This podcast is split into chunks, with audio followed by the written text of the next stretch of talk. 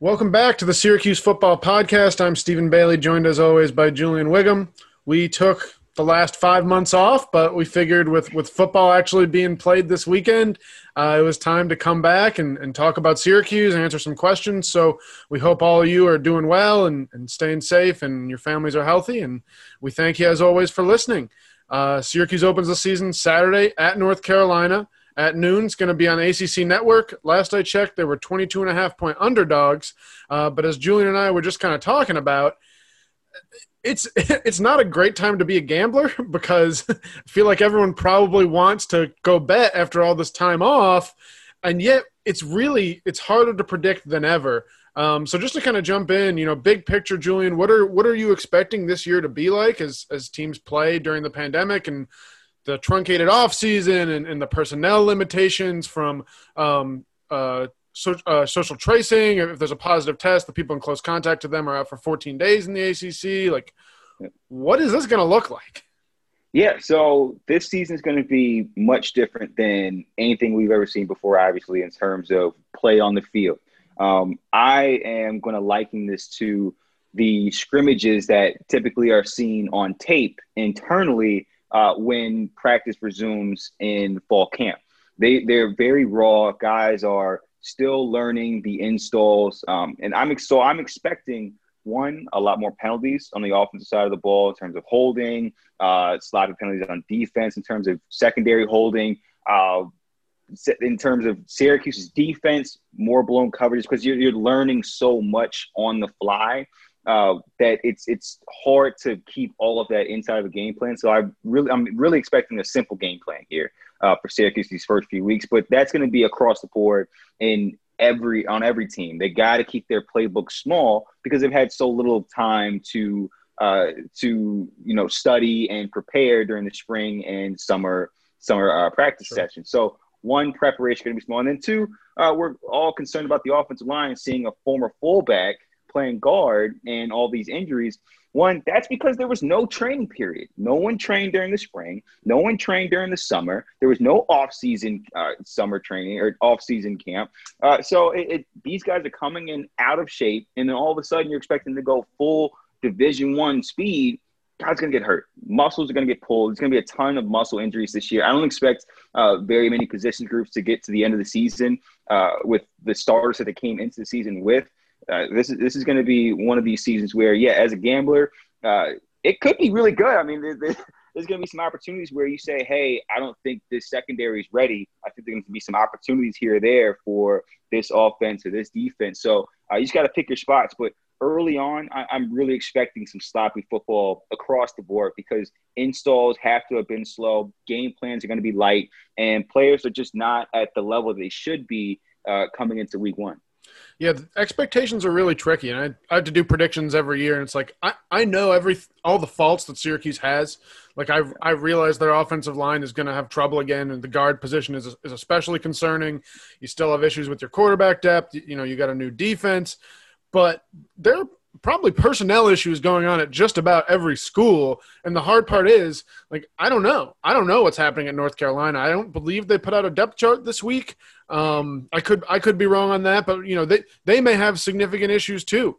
You know, even Dabo Swinney's complaining about his second team offensive line, which of course is a little ridiculous because you know if there's one team that's not going to be hit too right. hard depth wise, it's Clemson. But you just don't know what's going on anywhere. I mean, team you know teams could lose a couple key players and adjust their scheme based on it, or at least their game plan and, and, their tendencies. So it's it's really difficult for me to kind of expect anything. but you know, with that kind of said, let's uh, let's transition to the Syracuse defense a little bit. We talked a lot about the three three five when Tony White was hired. Um, mm-hmm. we, we haven't physically gotten to see anything since then, but we've seen a depth chart solidified. You know, we've we've heard Dino Babers hype up his secondary as he should with Andre Cisco, Trill Williams, and Ifeatu Melifonwu, and express some cautious optimism about his defensive line. You know, strictly on that side of the ball, Julian, what are you kind of going to be looking for early on? What's going to be the key to you know, not maybe not giving up some of those big plays and, and even forcing some of your own as as opposing offenses deal with personnel limitations or, or um, you know shortened preparation. Yeah. So first, you want to think about what is the three three five defense good for? What what is some of the value in installing a defense like this? And one of those things is you you can adjust very easily to uh, a spread offense, whether that's a two by two formations, two receivers on the left, two receivers on the right, a three by one formation, three receivers on the right, one receiver on the left. Just you know, playing so many spread offenses in the ACC, my initial thought was, oh man, it's going to be really great for Syracuse because the thinking is really taken out of it uh, when you're in a three-three-five defense. I remember when we played in Coach Shafer's defense and we would go that third down three-three-five. That was my favorite defense as a young player because there was very little thinking. Chances are I was in cover three and we only had to see, okay, do we have two receivers on the side or three or one? You know, and once you get that number, it's very easy to line up and just go ahead and play. And there was always a very simple coverage behind it because typically a blitz was in front of it. And that was more so because of the third down situation. But sure. thinking about that for D- Syracuse's defense this year, if you if being aligned is very easy, I want to see how they line up. Are they lining up quickly? Are they communicating on? Then these little things as a fan you can see as well. Like, are they lining up? Do they seem confused? Because that's one of the most simple details of a three three five. Is you're it's very easy to adjust to what an offense gives you. They line up. Okay, boom. We got we got boom, and it, it's just so much easier because you got five guys on the back end just looking at it, and then the defensive line they're lining up. Boom, great transition. And for the defensive line, Syracuse is very undersized, I think, at that position, which is fine. Usually you're saying, oh, you want to have big fat guys in there. You know, thinking about a 3 4 defense in NFL, you want to have, you know, three, you know, big nose tackle like sizes in the gaps so that they can fill those gaps, take up two guys, and then have your linebackers in the back, those four guys coming up rushing and making plays. Well, in a 3 through 5 defense, it's a little bit different in that in college, if you line guys up, head up, now you give them a two way go. They can hit one gap or the other. You know, there, there's two options, and which is valuable there because instead of lining up in a gap in a bigger, stronger offensive lineman who knows where you're going to end up going, he can just go ahead and wash you out of the play, right? And that now that you have a three through five, where you can line them up head up, it gives you a little bit more of an advantage, or at least a better chance of winning the down when you're lined up head up on a guy because now you can go one way or the other. He has to think about which way you're going, and it gives you the, the ability to either dip and rip under him as a smaller guy, use that under like that lower body strength. So there's some advantages here of a three three five defense that I really think could uh, help Syracuse. And and then uh, the, we talked about the three three five the blitz packages you can confuse a quarterback, and you got a, a, UNC quarterback. He's still young. He's a sophomore, and I think he had an interview not too long ago talking about he's trying to learn defense. That's what every sophomore says uh, when they're coming. The new thing is they want to learn how to. Step. They're not going to learn that until the senior year, right? But so there's opportunities as a defense with this three through five, and you have so many talented players, you know, in that back eight to move around and confuse quarterbacks that there's going to be opportunities. But as simple and so as early as we're into this thing, you want to see them do the simple things. And if that starts, then okay, now we can start to look at how uh, how well they're starting to do some of the more advanced parts of the, that that kind of defense. So I just want to see if they're lining up correctly, if they're in the right place, are they covering it down, are passes being completed inside of six yards? If that's happening, then I'm saying okay, great. Now we can move on to other parts of the defense and see how well they're doing. Yeah, the one thing I'll add to that is, and this is pretty obvious, but tackling. I mean, I'm assuming teams have tackled less during preseason camp to yeah. to mitigate some yeah. of those injury concerns. I wouldn't blame any coach for doing it, but you know, if you're expecting a simple game plan on offense and, and you're running something simple on defense, then if you know what's coming, you got to make the tackles, and then if you make those tackles, like you said, you put teams in third down, and and you can use those defensive backs as playmakers, right? We've seen Andre Cisco and Trill Williams train at multiple positions this year. Andre spent a lot of time working at boundary safety early in the year and has moved back to rover, which which moves around a little bit of deep third, uh, some zone coverages, and and coming up occasionally. Whereas the boundary safety is going to be involved in a lot of plays, a lot of the run fits, a lot of the perimeter passes. So. Um, I'm really interested to see how they use Andre. I mean, are you moving him every series? Is he like an early down guy who you want up front, who you drop back in passing downs? Is it based on the personnel you're facing. Um, and same with Trill Williams. He's playing free safety, is what he's listed out on the depth chart. But if you go against a team where they have two really good outside receivers, do, do you prefer to move him there? Um, and some a lot of that hinges on stopping the run. And, you know, I'm, I'm sure that's what Syracuse is going to try and do against North Carolina. And Geoff Cantin-Arku and Michael Jones and Stefon Thompson is right now the, the, freshman is the first team strong side linebacker. Although I mm-hmm. do think we'll see a lot of Steve Linton. How well those guys do, I think will will allow uh, Tony White to to maybe get a little more aggressive with his playmakers and, and putting them into place. Um, flipping sides of the ball on offense. We talked about the line all last year, and I mean, you know, I know those right back. are sick of hearing it, but we got to talk about them and, and and I'll give I'll give them some credit here. I think they have two very good tackles in Airon Servais and Matthew Bergeron. Bergeron is one of the guys who really impressed during camp. Whenever I would kind of talk to someone on background, he was a name that popped up as he's kind of always physically had the ability, but he's just getting comfortable there. You know, I think I want to say he had five or six starts at right tackle last year after Ryan Alexander left the team, starting with that Florida State game and Mm-hmm. For a true freshman who was thrown into the fire, like he, he really did all right. Um, but now he's he's comfortable, and the, the matchups with Kendall Coleman and Alton Robinson have paid off a little bit. And uh, you know, I think they really like their tackles right now. It's it's what's going on in the middle that is concerning. Uh, Carlos Vettorello has, uh, I believe, four games of, of starting at center under his belt. Hopefully, he's worked out some of those snapping issues and maybe gotten a little more comfortable there because they'll they'll need him to be steady with the situation at guard. I mean, right now, like you said, they're starting Chris Elmore, a tight end, fullback, defensive tackle type, uh, and Darius Tisdale, a junior college addition from two years ago, who's weighing in at 340 pounds right now. And Dino has kind of hinted at some guys maybe not having the conditioning uh, to to do what they want to do theoretically. You know, go fast mm-hmm. and, and, run a lot of plays. Now you got to move the ball to be able to run a lot of plays, and that these things kind of go hand in hand. Uh, so I'm interested to see what they do there. You know, what what are you kind of looking for from the offensive line early this year, and you know, how, how, I don't know if you can read into this, but like, how motivated do you think those guys are? Like, we've been talking about them a ton, and, and so is the rest of the media. Like, they have been very much in the public eye, and uh, that's something that Dino's has, kind of hinted at that they, you know, they know that the eyes are going to be on them. Yeah. So it's, it's actually really funny. Uh, growing up, uh, we always had this coach in Little League that would say, offensive linemen never get any attention. And that was, I kept hearing that line up through high school. They would say it to the offensive line, like, we never get attention, we never get attention. And then in college, we, every offensive line coach that I would hear is, we're not, we're not special. We're not getting attention. We got to go do our jobs and, you know, do the dirty work. Well, now you're getting all types of attention. much, very much unwanted. But yeah, I mean, if, if you you know hear hear that you know constantly hearing yourself not you know in the in the best light, I'm sure there's a bit of a chip on their shoulder to to get this thing right.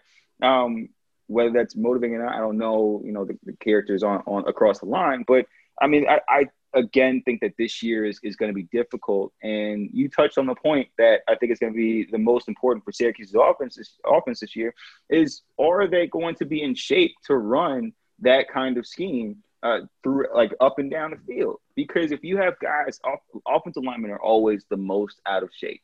Always when they come into summer camp. I don't know what it is, what they do. I don't know if they're more prone to drink beer or not, or whatever the case may be.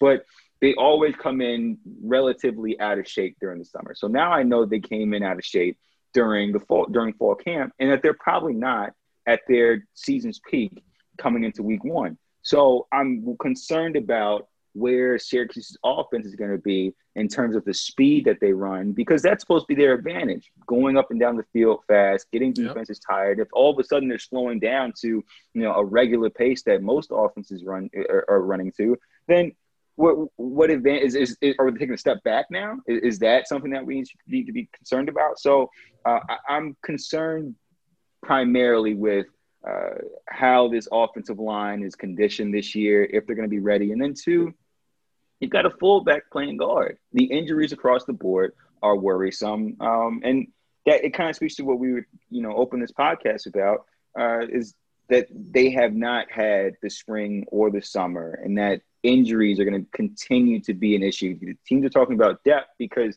one, the offensive line depth in across the country is always a concern for coaches. It's poor in the NFL. It's going to be poor in college. No matter how great a recruiter you are, your youngest offensive linemen are never going to be as good as your older, more established offensive line because there's so much to learn and so much that uh, body development that goes into an offensive lineman. So your second team is always going to be a stress point if you're a coach, right? So now we're worried as, as for Syracuse because they're moving a bunch of guys around, and there's probably going to be multiple injuries across you know the offensive line this year. So I, I'm expecting maybe not as poor a season as last year, uh, you know, prolonged because of how, how many injuries there were. And I think that was a really special case of trying to move guys around. Yeah.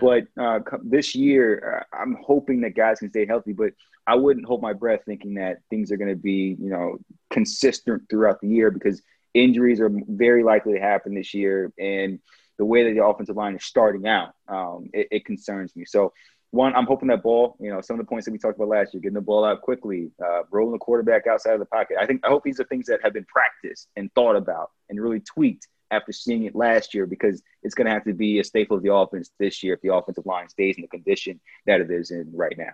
Yeah. Two quick thoughts on that before going to predictions. Uh, I think there might be a guard rotation. I, I think they've got six linemen who they trust to an extent. Like obviously that line moves of of who do you trust because you have to play some of these guys. But uh, you know, I think Patrick Davis, if healthy, is probably just as just as good as Chris Elmore at guard. I mean, I'm sure they have strengths and, and differences. Elmore is probably a very good run blocker, um, whereas the pass protection stuff is is fairly new to him. I know he played it in middle school, but uh, things things change a little bit. So I'll be interested to see if those two rotating with Darius Tisdale and you know, to, to anyone who's out of shape, you know, you will say this because of the offseason and the pandemic, they may not have had the training resources they normally do. If you're a guy who lives in the city, you know, who's who's going to knock someone for staying inside their apartment because they're not comfortable going out during the height of a pandemic? So, you know, and yeah, maybe the offensive linemen are drinking some beer too, but you know, it's it's been a rough year for all of us, and I, frankly, I think probably some people on the team who are surprised that they're even playing football right now. But but it's concerning because if you go out there and try and put them in a tempo offense, yeah, injuries are it's more. not going to look very good. I mean, right now their third tackle is Mark Petrie, who's listed at 265 pounds. That is not going to work, you know. And, and there's a lot of injuries going on in that line that that are, you know we can't officially say are injuries, but you know Dakota Davis was hurt in the spring. If he was plugged in here as, as your first team guard, which you would expect him to be, that's a big difference. You know, then you're not starting Chris Elmore, and you actually have two guys who, who like who have some depth. And uh, to be fair, Patrick Davis can probably play tackle. So we'll see what's going on. But uh, as as far as maybe adjustments they put in, I do think Sterling Gilbert, the first year offensive coordinator, spent a lot of time thinking about that. Uh, I, to me, it's just you gotta you gotta find speed to kind of counteract some of that pressure. Jawhar Jordan, the redshirt freshman running back, checks that box and – I wouldn't be surprised if Tommy DeVito ran a little bit more this year. I mean, you can't keep running RPOs where there's there's no option. That's not going to work. And uh, and he's got the speed to do it. And in a, in a year like this, you kind of just got to play the chips you have. There's there's no real exactly. sake in, in holding on to him. So um, we'll see. I, am really interested to see how much they run Tommy this year, and, and I understand why they didn't last year. And if he's hurt again, then that, then it becomes a different story. But you know, he's obviously healthy right now, and maybe that's something you can use to to make pass rushers think a little bit before pinning their ears back and, and coming downhill. Uh, let's go to predictions. We can do, I guess, season first, and then we'll do North Carolina. Um, I spent a lot of time thinking about my prediction. Like, I don't know. I could see, like, to me, the best case scenario is the team goes maybe like seven and 4 mm-hmm. But I could see them going two and nine. Like, if you get those injuries in the first two weeks, I mean, Pittsburgh's defensive line is excellent, even without Jaylen yep. Twyman. If Tommy DeVito gets hurt in week two at Pittsburgh, I don't know if they'll be favored again for the rest of the year. I mean, you have the, the Liberty game, but even Georgia Tech in, in week three. I mean, that's it could I could I can easily see a scenario in which this unravels quickly, um, as is the case for a bunch of teams in the country, quite frankly. But um, I picked them to go five and six. My thinking was, like I said, I, I know kind of the flaws that Syracuse has, but without knowing what's going on at the other schools, I can't just assume that all of these flaws are going to be exploited and, and there won't be be some of that on the other side. You know, you could come into any given week, one of your opponents could be down 15 players. It's like an entirely different team. So yeah. Um, so I kind of hedged my bet a little bit there, but yeah, I'm saying five and six, and uh, I think a lot of times we think of this in like the bowl eligibility context. That's out the window because two of the major conferences aren't playing.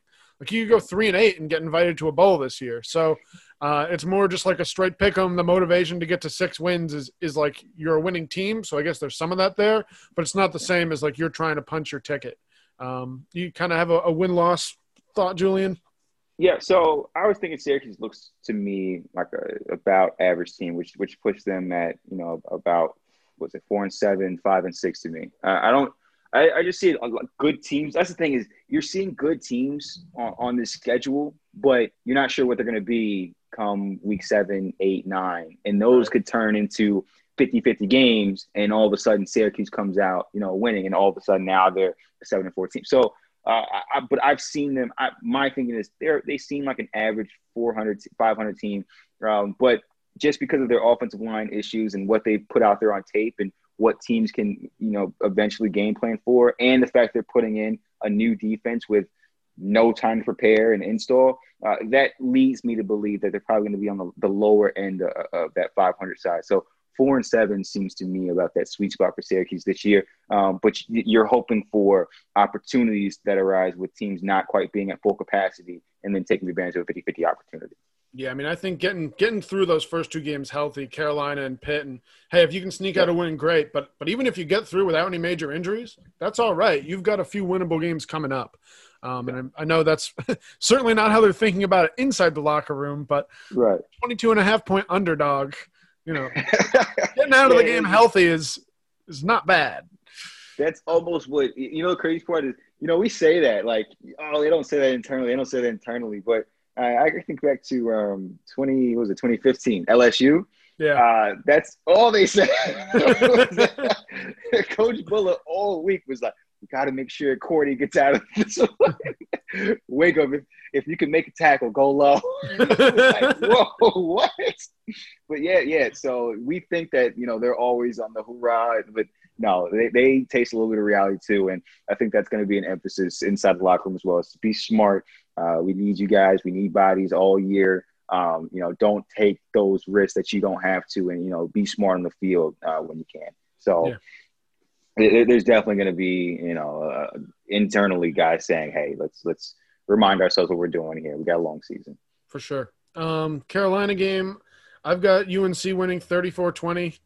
It's kind of picking numbers out of a hat. I, I kind of went into the year thinking the games were going to be relatively low scoring. I guess comparatively, I think I mean, you would know better than me. My expectation is it's easier to get a defense set up not to fail than it is to get an offense set up not to fail.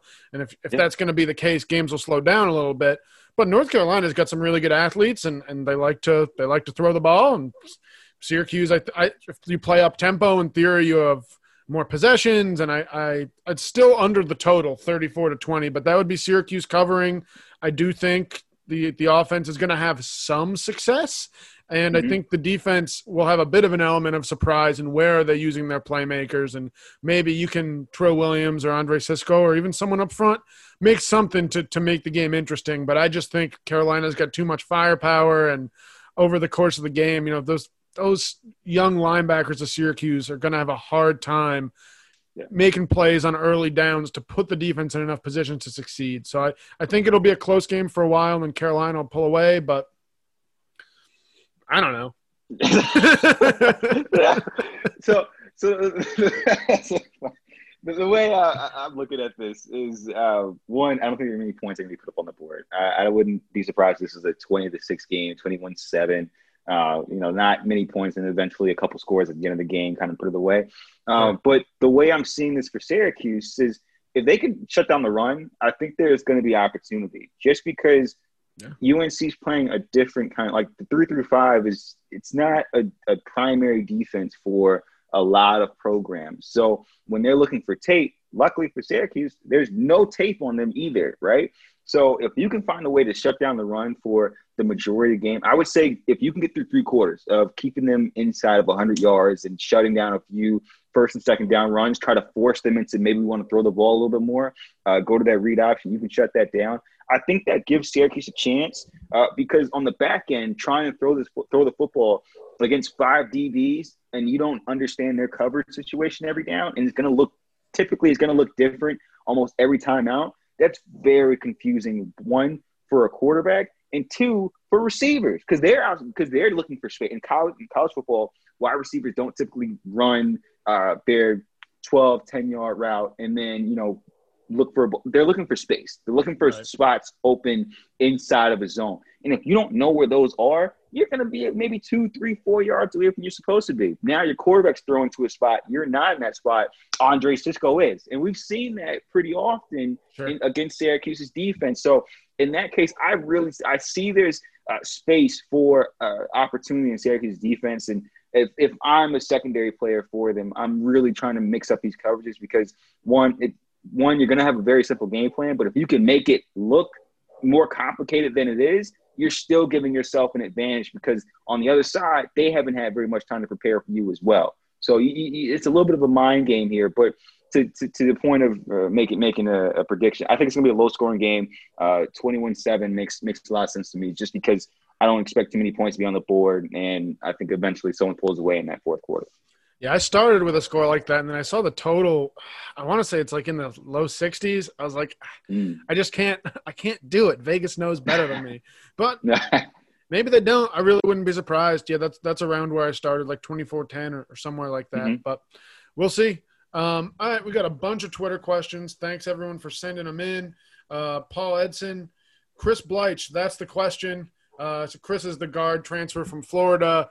He is still awaiting his uh, word from the NCAA and whether he's going to be granted immediate eligibility. I know a lot of Syracuse fans are not happy with this, uh, and that's valid. I'm not here to defend the NCAA. I will say my understanding is this not this is not a black and white situation. You see a lot of other waivers getting approved, maybe a family hardship waiver or or something that's that's kind of cut and dry. Like you look at. Um, oh shoot, the defensive end from McNeese State who who transferred to Syracuse, right? He uh, Cody Roscoe. He was on a team that had a postseason ban due to APR, and he was in good academic standing. That's in and out like that. It's it's it's a black and white situation. Now, Chris basically he basically said this when he announced his, his transfer to Syracuse is that he was basically forced to play through injuries at Florida to some extent, and that's a little bit harder to investigate for anybody. So for the NCAA, there's probably some more back and forth mm-hmm. there. I don't know all the intricate details of that. You know, Chris is basically elected to keep that private, and and he hasn't been publicly criticizing the NCAA at all. So, um, so I don't know all the details there, but that's kind of the situation. I don't know when it'll be resolved, but I will say this: he underwent off-season surgery. He hasn't been pictured practicing or, or videoed practicing in any of the stuff SU Athletics sent. Um, I don't know how conditioned he is. And Dino has said there's going to be a couple guys who, who they'll get back midseason potentially. To me, that's very clearly Dakota Davis and potentially Chris Bleich if he's approved. So, um, you know, that adjusts the time frame, right? Like if if he was cleared by the NCAA, he may not even be ready to play right now. Uh, but that's kind of what we know about Chris. I understand it's still a frustrating situation. It's still a long time for a waiver process to go on. And, um, you know, given some of the issues Syracuse has had in the past with that, I, I certainly understand the frustration. Uh, James Austin, great friend of the program. Great to hear you guys are back. Will Tommy DeVito benefit from a true QB coach? Um, he's got a couple of questions. So we'll start with that. Um, I think the answer is yes, but – uh, you know, what do you kind of think about that, Julian? Just having Sterling Gilbert there, and, and where do you see those areas for maybe development that that someone with that actual perspective of being a quarterback can provide? Yeah, so I've always kind of had a thing where if you haven't played before or you haven't been at that level or if you haven't had that perspective before of being in that position, you typically coach based on what you think it should look like and rather than what it actually is and, and coaching with a bit of reality to it, right? So the benefit of coaching with or having a QB coach who's been in that situation before, who's been inside of a similar offense, who knows, you know, the ins and outs of it, he may say, Hey, they, typically you're gonna hear put it here, but that's never there. You got to go here with you know, you know, but there's yeah. there's those little bits of you know, he has that reality to him that knows, okay, this is what it's coached in a, a perfect scheme to look like, but here you really want to push the ball a little bit this way so that it gets there. You know, there's sure. a little bit of that reality in there that helps you as a player to know, okay, this isn't going to actually work out this way. Let me do this instead to, you know, make a play. And and it, it it's really valuable because uh, there was I can't now I feel bad I can't remember his name, uh, but Coach Shafe brought in a guy uh, who had played with the Patriots for X amount of years. Uh, he was like a you know third string guy, but he you know had a lot of reps. Um, and when I had moved to safety with Syracuse, he was kind of coaching me up on, you know, a few things in terms of the position that I, I hadn't played a position in two years. So I was, you know, pretty new. And uh, Coach Reed, our secondary coach, who he was a corner, I think, in his career, he would say, You're supposed to open up this way and get there. And like, okay, cool. But then this guy would come in and say, Hey, open up a little bit flatter. You know, you're supposed to take that angle, take a little bit of flatter, and you'll get there half a second earlier, but you'll make the play. All of a sudden, took that angle, made the play. Coach Reed is ecstatic. Yeah, that's exactly how it's supposed to look. And it's like, all right, dude. But point being, for the quarterback, I'm sure there's going to be very similar examples to that where it's coached one way, like in a perfect world, this is how it's supposed to look. But having that guy with experience that can give you that little touch of reality and how the ball should go and where it should go and how the offense should act will actually work, that's really valuable for a quarterback. And uh, that's what I'm, I'm, hoping for DeVito this year is that little extra step into how it's supposed to be, or going from how it's supposed to be to dealing with what it is, and then working within that. Yeah, uh, that's that's well said. I think. Uh, another question: Does the amount of uh, redshirt freshmen true freshmen the two deep equate to better recruiting? Uh, you could kind of answer that either way. I don't think we really know until we see them out there. I mean, obviously, if there were better players in that position, they they would be on the two deep. So you can you can look at it either way. So part of it's a, a product of injuries, especially on the offensive line, and um, you know maybe maybe issues with recruiting, particularly at linebacker. Right, we've gone seniors, seniors, seniors, and now you've got freshmen out there. That's not how it's supposed to work. Uh, so some of both, but you know at the same time you've got to give credit to a guy who rises up the depth chart. Like I look at Justin Barron at outside receiver. I mean he's their he's their fourth outside receiver right now. He beat he beat out some guys. I mean, Courtney Jackson's impressed. Uh, you know, at, at slot receiver, um, Jordan. You know, a great recruiting win there. Uh, so it's it's some of both, and we're not really going to be able to fully contextualize this year's depth chart until we actually see who's playing and who's doing what. And you know, you had guys who are opting in, opting out um, or, or, maybe stop practicing, start practicing. You know, guys who didn't know if they wanted to play for a while. And there, there were a bunch of people weighing their decisions, including Chris Elmore.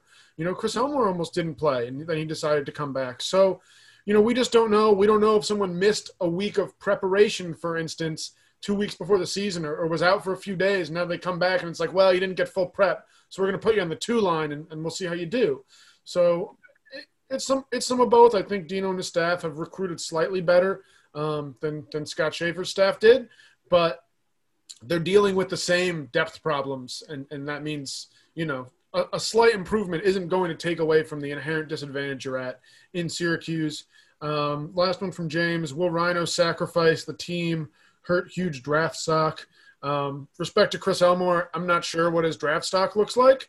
I will say he's certainly sacrificed what he initially wanted as his college career. Like he was a defensive tackle coming out of high school. Everyone else offered him as a defensive tackle. When he came in, you know, Syracuse basically said, "Hey, well, you know, we want to use you early at fullback because we think he can contribute there, and we'll see where it goes." And he said, "Yeah, I'll do it." And that's pretty mm-hmm. much what he's done. You know, he pitched in as a reserve defensive tackle last year, and now he's being asked to move to guard, and he's doing that. So, you know, there may be no better team player there than Chris Elmore, and I mean, his the ability to learn different positions and be trusted out there, even in those situations, yeah. says a lot about a guy. I mean, that's really, really impressive. So, you know, I, I wish him all the best. You know, I, I'm sure he wants to play in the NFL, but I don't think, you know, I don't, I don't know that he had a significant enough draft stock that this is hurting it. It, it may even show a team what he can do, his ability to learn. If you want to find a role as some kind of special team or, or something like that. Um, and we'll see what happens. You know, maybe the, the guards come back and he ends up playing defensive tackle. Uh, if McKinley Williams gets hurt, I guarantee you this: they're going to be looking for somebody to put exactly. in the middle there because he's as close to irreplaceable as there is outside of DeVito and Servais. Uh, going down the list, Stephen, uh, what a strange season like it's certainly going to be. Do you see several linemen recruited, such as Red or Kadir White, getting significant snaps? They are actually linemen after all, but certainly no offense to Rhino. Uh, I'll just say that a lot of guys are injured. We can't. I mean, I've been told a bunch of things on background, and uh, you know, I can't officially say that a lot of those guys are injured, but the staff really likes Anthony Red. like Anthony Red is a good football player, and uh, you know, I think they still hope that he plays when he is able to. Uh, Kadir, I'm I'm not so sure. There was a picture that came out from SU Athletics of him not practicing or from standing and watching drills. So I don't know if that's an injury or, or, or what the deal is. You know, obviously, he was really highly touted coming out of high school as a four star guy, and, and he has not panned out thus far. Um, the, the longer down the line you get, the more unlikely it seems like he will. But again, without having seen practices, I, I don't want to pass a sweeping judgment on somebody because this is a weird year. And, you know, I don't know what anybody's last six months have been like. But it's a fair question. It certainly is. And it's it's been frustrating not to be able to report who's actually injured because that contextualizes why people are on the depth chart. Um, Kyle, uh, now that we know the reason for Tyrell Richards' absence from the depth chart, do you still think he plays this season? I don't think we know the reason for his, his absence from the depth chart, and uh, you know, uh, I'll get I'll I'll say this: a couple other outlets have reported that Tyrell got a, a DWAI last month.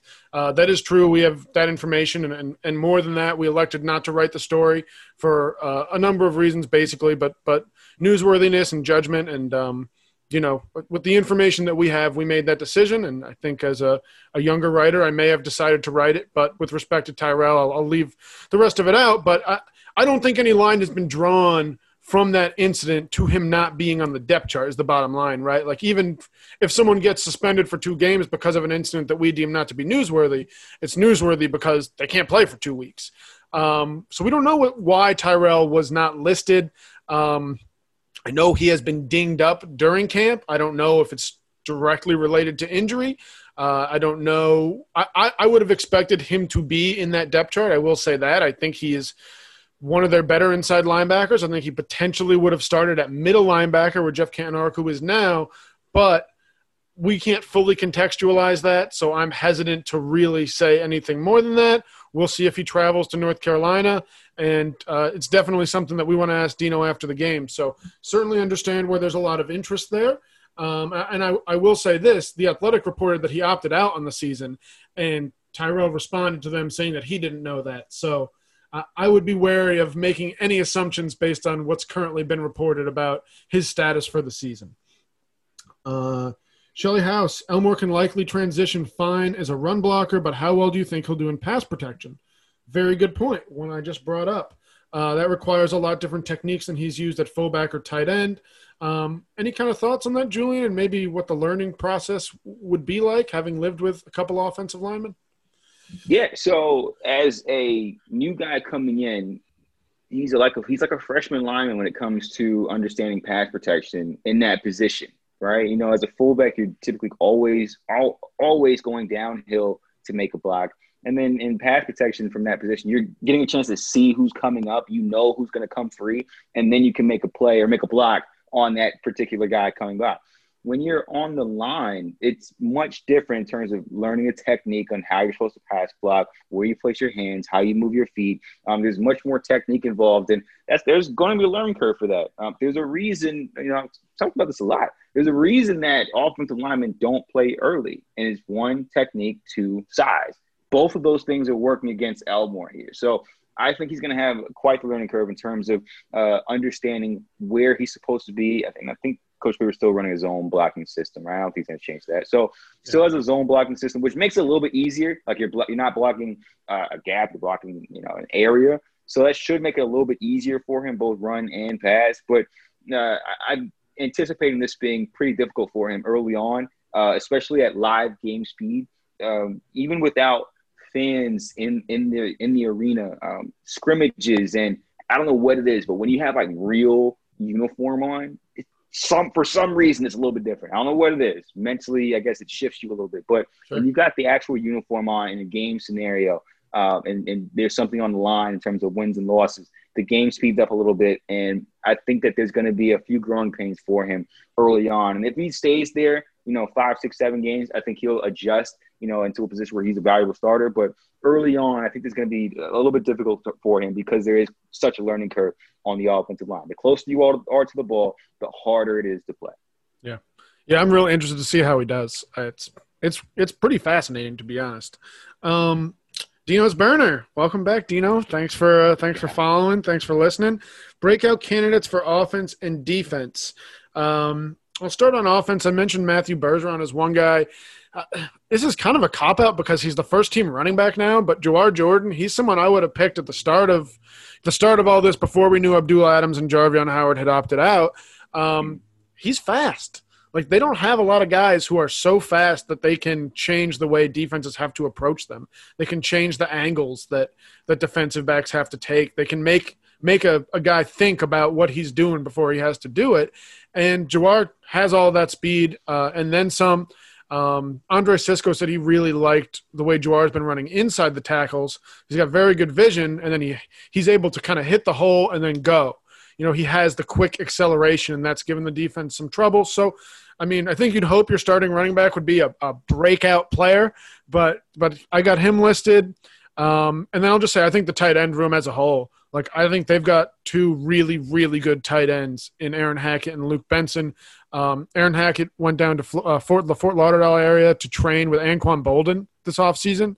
Um, spent a lot of time working on his footwork and his his body angles and body positioning, kind of with the understanding that he's going to be playing against a lot of defensive backs who are faster than him, and he needs to find ways to create space in, in tight quarters. Um, he's always been very savvy as, as kind of an RPO type blocker. He he looks the same when he's blocking and when he's going out for a route, and, and we've seen um, defensive players matching up against him have to kind of be hesitant. So I think he's done a really good job of, of adapting his skill set to what they've asked him to do. Uh, and then Luke Benson's basically a wide receiver in a tight end's body. I mean, he's got the speed to to burn linebackers and even give safeties a challenge. And now that he's got the system under his belt, I, I, think they trust him with a larger percentage of the plays. So I'm expecting a decent amount of 12 personnel this year. And uh, I, if I'm Sterling Gilbert, you know, especially if, if my offensive line isn't doing so great, you want to find ways to utilize those tight ends. And sure, they're going to have to stay in and block some, but, you know, I, I think, again, you can offset some of that pressure by finding ways to use them, especially Benson with his speed. Uh, what do you think, Julian, offensively? You have a, a breakout candidate? Um, looking at Anthony Queeley, the wide receiver, uh, you know, getting a fresh start this year. I got to see him when he was a freshman, right? And early on, uh, him and Andre Cisco were my two. I think this was two years ago. So it was him and Andre Cisco. I'm like, oh man, those two guys are gonna be really good. And I think I, you know, I threw, threw a couple tweets out there about him. Um, and the reason I was so excited about him as a freshman was one, he had already been working with that that starting group for a little while. I don't know if that was yeah. an injury reason or not, um, but he was working with the ones for a bit. And then two, my thing with receivers, like if I could coach, I'd probably coach receivers. But my thing with receivers is he had this way about creating separation, like the way that he would get to his breaks, uh, the way that he would find a way to get out of his cuts. Like I just thought that's what makes a receiver. I think I think that's the, one of the most valuable things you can do. I don't care how fast you are. I don't care how big you are. If you can get in and out of your routes with precision, I think that makes you a much more valuable receiver. And you can see it across college. You can see it across the NFL. You have to be big. You have to be strong.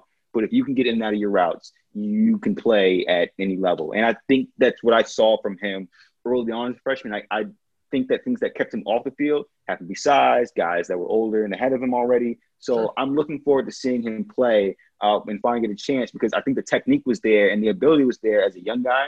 I don't know how he's developed since. I'm sure he's added mass. I'm sure he's you know caught a lot more footballs. Hands have improved. So I'm just he's kind of like my breakout guy in terms of I'm excited to see what he does. You know, I, I enjoy seeing new receivers in Coach Babers' offense because we know guys who get one year in it and put up a thousand yards, go to the NFL.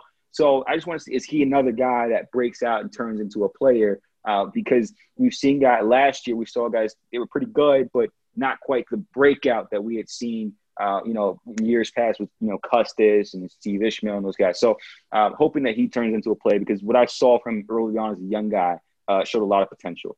Um. On the other side of the ball, uh, breakout guy. This, this, isn't fair because we've seen him play well already. But uh, Ife Melifonwu, the corner, um, I think he's someone who had again amazing technique when he was healthy. Uh, there were plays that were making me just, you know, tingling a little bit on the inside. So I'm like, oh my gosh, he's doing it. He's doing it. Like just, you know, seeing little things that, you know, guys are always, they say, oh, he's got this potential because he has this ability or he has this size. Well, We've seen if he used that six three frame. He's over 210 now. So I'm like, dog, this guy. And the cool part is they Syracuse, or, yeah, Syracuse has three NFL, you know, DBs in that uh, in that group right now. Trill's going to NFL, Andre's going to NFL, and if he just based on size, he's going to NFL. So to see them operate within that, I'm really excited to see what he does as a corner because when you've got so much congestion on the inside, you're gonna have nine guys inside the hashes. The natural thing for quarterbacks and offensive coordinators to do is to hit the outside. Garrett Williams, I think, is the other starter. Yep. He'll probably get some looks um, early, and if he can hold up, they're going to just start going back and forth and trying to work what they can. Uh, so I'm really interested to see what Melifonwu can do because he doesn't have that much tape out there. He's not. It's not like he's an established corner. Um, so I'm really looking forward to seeing what he can do, uh, especially in that three three five because there's going to be so many zones back there. He gets to use that height and that length at, and have, be visual on the quarterback. So I think there's going to be a lot of opportunity for him this year. So I'm looking forward to see what he does. Those, those are my two guys, Anthony Queeley and Ife Melifonwu. Yeah, good picks. Credit to, to Queeley for beating out Ed Hendricks early in camp, who's super talented receiver who's been hurt. And I wouldn't be surprised if both of them got some looks opposite Taj early this year. Um, and then, yeah, if he's just got to stay healthy. I mean, he's had nagging hamstring injuries the last couple years. It's unfortunate. I know last year he spent a ton of time in the training room. Like he did everything he could to avoid it, and it, it still crept up on him. So, you know, we'll see if he can avoid it this year. Uh, on defense, I've got two guys I want to point to. Um, Kingsley Jonathan, I think, is the overlooked guy on the defensive line. I mean, McKinley Williams is is frankly irreplaceable, but we know what he brings. Josh Black, we know what he brings. He thinks he's a perfect fit uh, for for the end position in this three three five with the speed he has. Kingsley Jonathan is not far behind. I mean, he's basically worked as the third defensive end behind Alton and Kendall the last two years. He's in the best shape he's ever been. And he's speed wise probably not that far off from Black. I think he's still a little bit lighter, but he has made a lot of plays during preseason camp. So he's someone who I wouldn't be surprised to see step up and you know, and and really imp- impress people this year. Uh, and then I'll say Steve Linton. I know he's the second team strong side linebacker right now. I wouldn't be surprised if he worked his way into the starting role. I mean, he's six five, long, lean, fast. Uh, Airon Servais was raving about him in the spring, and you know what it's like for a tackle to to to try and match that speed. If you're used to going up against a four three end most days in practice, and this is it's a totally different animal. So you know the angles change and all that stuff. You know, we'll see. Uh, how he does with his other responsibilities, be it coverage or, or be it being in the run fits, I, I don't know but I, I, think he has the potential to be Syracuse's best pass rusher this year. I, we'll see how often he's used and how they trust him, but um, definitely someone who I am really, really interested to watch because of his body type and knowing what Tony White likes to do when when he has people who can do different things. Um, Bob, how much growing pains should we expect to see from the three three five? I mean, we we kind of touched on this already some. uh, it's kind of hard to hard to predict. Uh, anything to add, Julian, that we haven't hit on?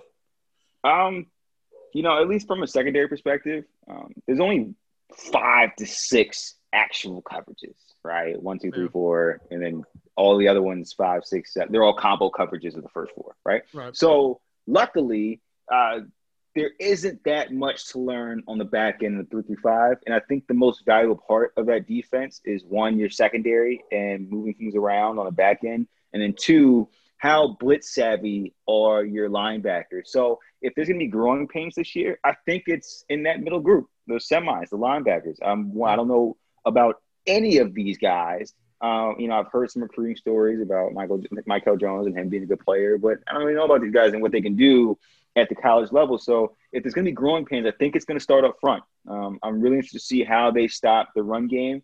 Uh, are they going to be relying on blitzes? Are they going to be relying on that fifth and sixth guy coming out of defensive backfield to, to make plays? Um, those are going to be really interesting to watch. Uh, but in terms of growing pains, I really, really expect a vanilla, vanilla defenses with very simple blitz packages up front and then a lots of cover three on the back. And I don't think there's going to be very many blown coverages because guys are just going to be playing back, making sure everything stays in front. Um, but growing pains wise, I don't expect you know the what was it, Coach Ward's first year where this bombs away, things are going deep over people's heads. I don't expect that this year. Um, if anything, I think run defense will be a question. But right. if if the linebackers step up this year, there's potential. Vanilla defenses are still very much ahead of offenses that are put, getting put in place right now. So yeah. uh, there's there's going to be some opportunity, but I think it's going to be on this this uh, this linebacker core and what they can do up front in terms of defensive line. Yeah, to- totally agree with you there. Uh, James Brown, since you played early on in your career, Julian, describe to us what it's going to be like and what's going to be going through Garrett Williams' head starting at corner and knowing that Sam Howell will be targeting him all day long. Thanks. Excited you guys are back. Thanks, James. Oh, man, good question. So, um, my first time getting real playing time was my sophomore year against Clemson. Um, I forget, Keon had gotten hurt.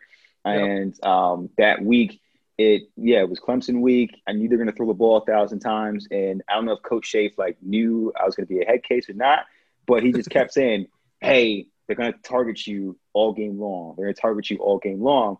But he was really smart with me saying, um, "They're going to beat you. They're Clemson. They're going to they have good guys." I, I think that was his mind game to get me like, "No, they're not. No, they're not. No, they're not." And come to find out, I ended up the way that our game plan was was to shift um, to cover two to my side to have a corner over top. Safety never came, and eventually I was just like, just go do whatever else. I got it, and you know things worked out. Like, but for Garrett Williams, his thing is going to be know that they're coming for you, but if you understand defense, like plays will happen. I ended up getting my first, your second interception uh, against Clemson because I knew I, I, was so prepared that week and so interested in proving Coach Shape wrong. Like, hey, I could do this, and then ended up snapping on like play me more, and it worked out. So for Garrett Williams, man, it's just a matter of uh, game planning and enjoying it. There's going to be a lot of excitement getting into that first game, um, but it's a lot of fun, and I think he'll recognize that right away. And for him, like it, it was a funny thing. Uh, every corner ahead of me, Keon, Richard, and Brent, their first target was a touchdown. First ever target. was a touchdown. It was it, it, was really crazy. And then I got in there and they're like, they're gonna throw it to you. And I'm like, all right. Minnesota, they end up throwing a slant. I think it was like a 10 yard play. I'm like, at least it was a touchdown. Yeah, right. right. So for Garrett, I think th- there's going to be guys in there supporting him. Like, hey, man, don't worry. We got you. He's got all American safety behind him. Um, there's going to be so much opportunity. Just go out there and make plays. You're playing underneath. Chances are there's not going to be many coverages for them to like get you out of man or something. So it's a matter of just understanding the defense he's playing in and then having fun with it. So I, expect him to do well, man. It's, it's a good matchup for him, and uh, you know he's got the size. Go out there and make some plays, man. Yeah, I will say to his credit, you know, he was he was working with the team all last year. He was not a scout guy. He, uh, I think, worked his way onto the twos. I, I, he might have gotten some work work with the ones at the end of the year. I don't remember, but there's a there's a bunch of young defensive backs who are fighting to be that 50 be in the lineup, and it certainly wasn't given to him. So I'm excited to see what he brings. I know he's he's a pretty long guy, and I'm sure they're going to go after him. So it, it will be exciting. Um, Doc Vernald, how much of a difference will it be for the players playing without fans? Does it matter to them? Thoughts? Yeah, it, it, it, so I'm trying to think what situation where with no fans. Um, you know what? We used to have uh, in the spring this little like Syracuse. Uh, what was it called, Stephen? You were there. Um, the spring showcase. Yeah, the spring showcase, right? Um, not the spring game. It was always like before that, though. Right. Um, and there were there was a few fans allowed to come, but not very many. But we put the uniform on and everything. Um, I think games are going to be very similar to that, where it's like a glorified scrimmage feel, yeah. but the game matters. So somewhere between a glorified scrimmage and an actual game should be the feeling. And what happens then is the game is going to be sped up in some aspects, but much slower in others. So I think it's going to be faster for guys, again, closer to the ball. The more you have to think, because there's no outside noise. There's no outside noise. So you're not really caught up in the moment. Your emotions are pretty settled throughout the game. The right. crowd can't sway you any. Um, so that's going to be taken out of it, which I think it's the, the, more fun aspect of college football. But it's going to feel like high school to these guys, eh, for a lot of them at least, where there weren't big crowds, but you're still out there trying to make plays. So my thinking is, again, for the guys close to the ball, it's going to be really fast, much faster than it typically is. But the farther away you are from the ball and the less crowd noise in terms of communication and all that, that you can just process it, go back out there, and it's going to be a lot like practice. So it's going to be a lot slower for them. So it's going to be really, this is actually kind of cool. You got yeah. two different speeds being played. You got one speed played on the inside where everything's much faster, but then on the outside, very slow game. I think the tempo is going to be conducive to even young guys out there, young freshman receivers or corners. So, yeah, just to make the Garrett Williams point again, like it's going to all feel very similar to practice for guys on the outside. So if teams come up and they have issues in, internally with their offensive line or defensive line, which you know happens to be Syracuse this year with the offensive line, um, yep. that may be a problem. But uh, the speed of the game, at least for most teams going out there, I think it'll be faster for young guys, big guys, but on the outside, you know, very slow because the crowd won't be involved this year. Yeah, I I don't know if it's been publicly said, but like there's going to be crowd noise pumped in, and I guess the coaches have to agree to like the decibel level. So I don't know how that's going to compare to like the actual what it would normally be for fans, right? So considering Syracuse opens on the road for two games, that could be beneficial if that decibel level is low. Like if you're Carlos Vettorello and you're, you know, trying to snap the ball and get everyone set and do everything and like a, a frantic play you don't you, if it's not as loud in there maybe it's easier to, to, to find that headspace but again i don't know. I don't know how loud it's going to be. I don't know how much schools will be able to get away with. Or they checking the decibel level? Or you know dino's going to want it as loud as possible when the other offense is on the field. Yeah yeah that, it's so interesting. I wish there was like studies on this to, to like prove it. But you can feel the emotions of a crowd when you're playing Sure. Whether you're on, whether you, they're for you or against you, and then however you interpret that, if you like, all right, you know, f these guys, or it's like, yeah, like we're all in this.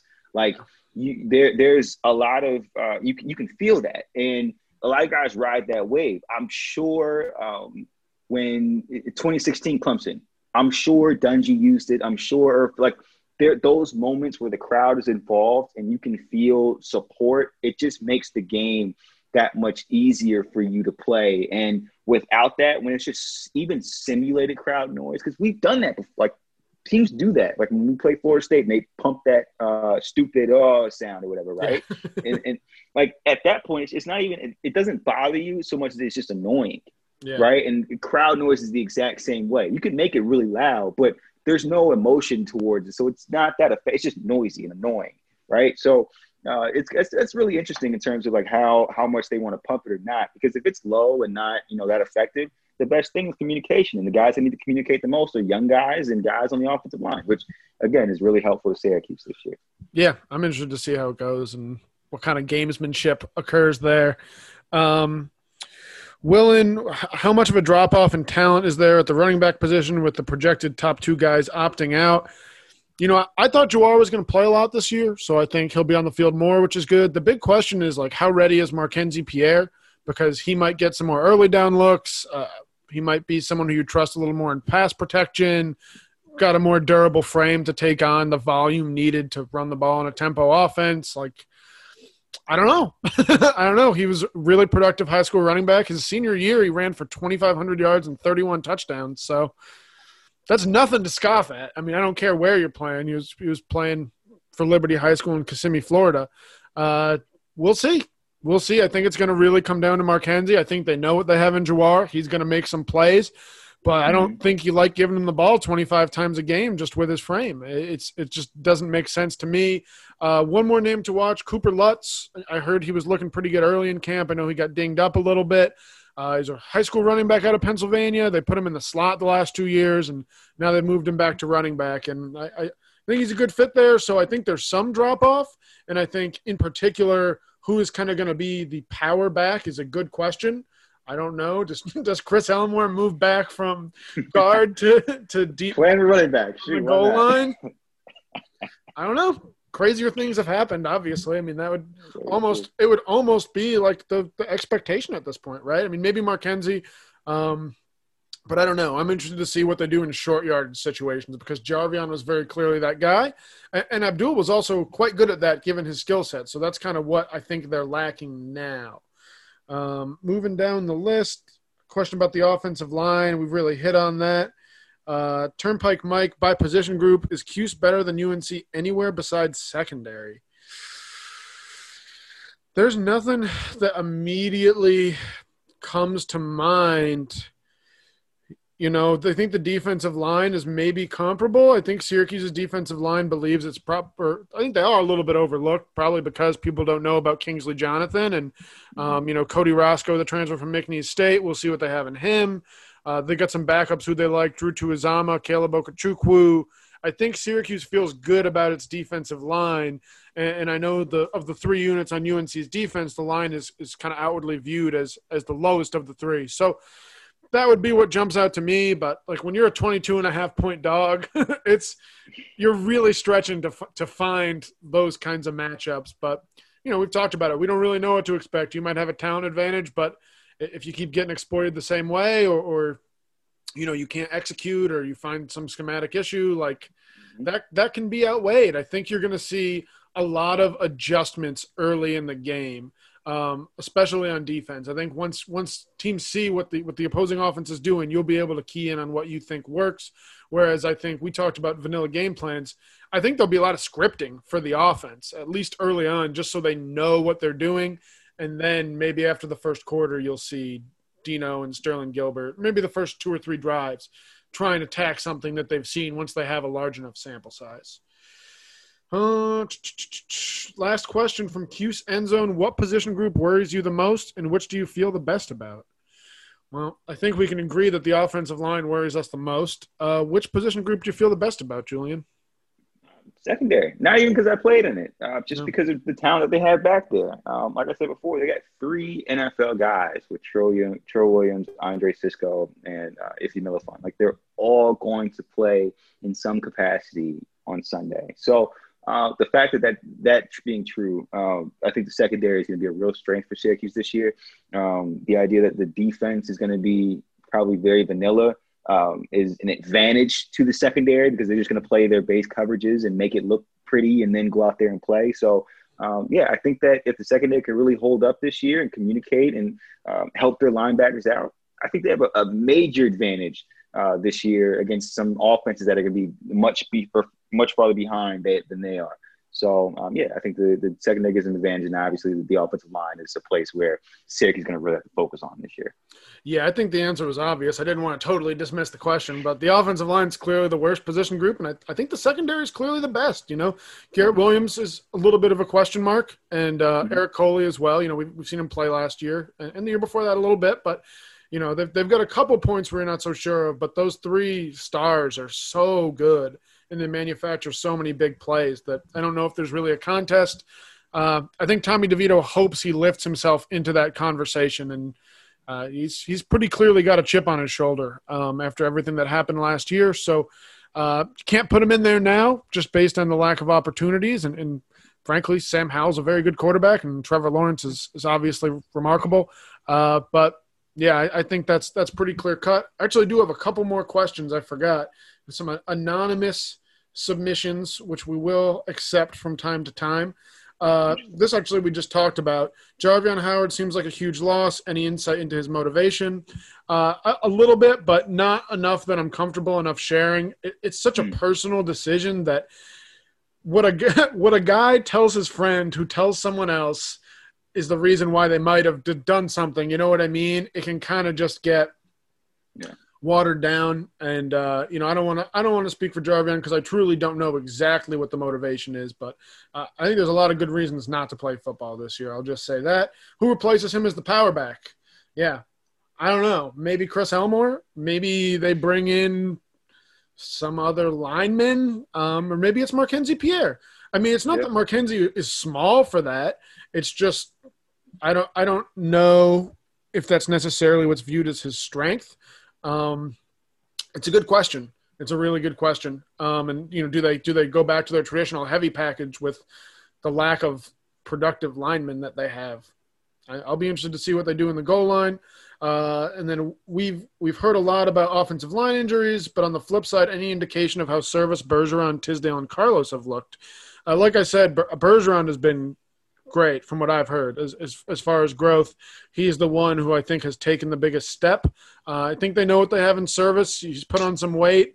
Um, he's very reliable left tackle. He's, he's not perfect, but he's of their issues. You know, he's he's not someone they're they're focused on. And from a leadership perspective, I think he as well as Tommy DeVito and Andre Cisco have done well to keep a lot of the madness inside the locker room because there are a lot of players who are on a lot of different pages during camp and you know, they, they sat out twice as a team for two days each. And I know there were some really tense conversations, and uh, it seems like there is a pretty good level of focus going into the season. So credit to him there.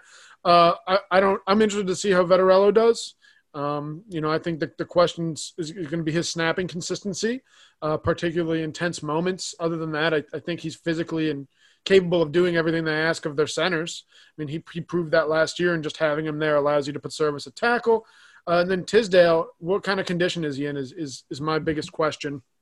Um, like I like I said, I wouldn't be surprised if they rotated the three guards. I think that makes the most sense, especially because I, I want to say if you have an injury, but it seems like when one of those guys gets hurt, the other two will will be ready to to play full time snaps and maybe conditioned for it if you've given them enough weeks. Uh, we got anything else here? And finally, does the lack of depth in the offensive line make coaches consider slowing down the pace simply because you can't afford to wear down your horses?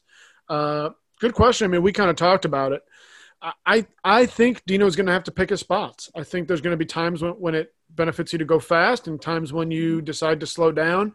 Uh, Tommy has kind of said that he's got a, a little more decision making power in adjusting the tempo of the offense. Like if he wants the ball, he's a little more comfortable calling for it. You know, maybe if he sees a defensive back out of place or or just anything they think they can exploit.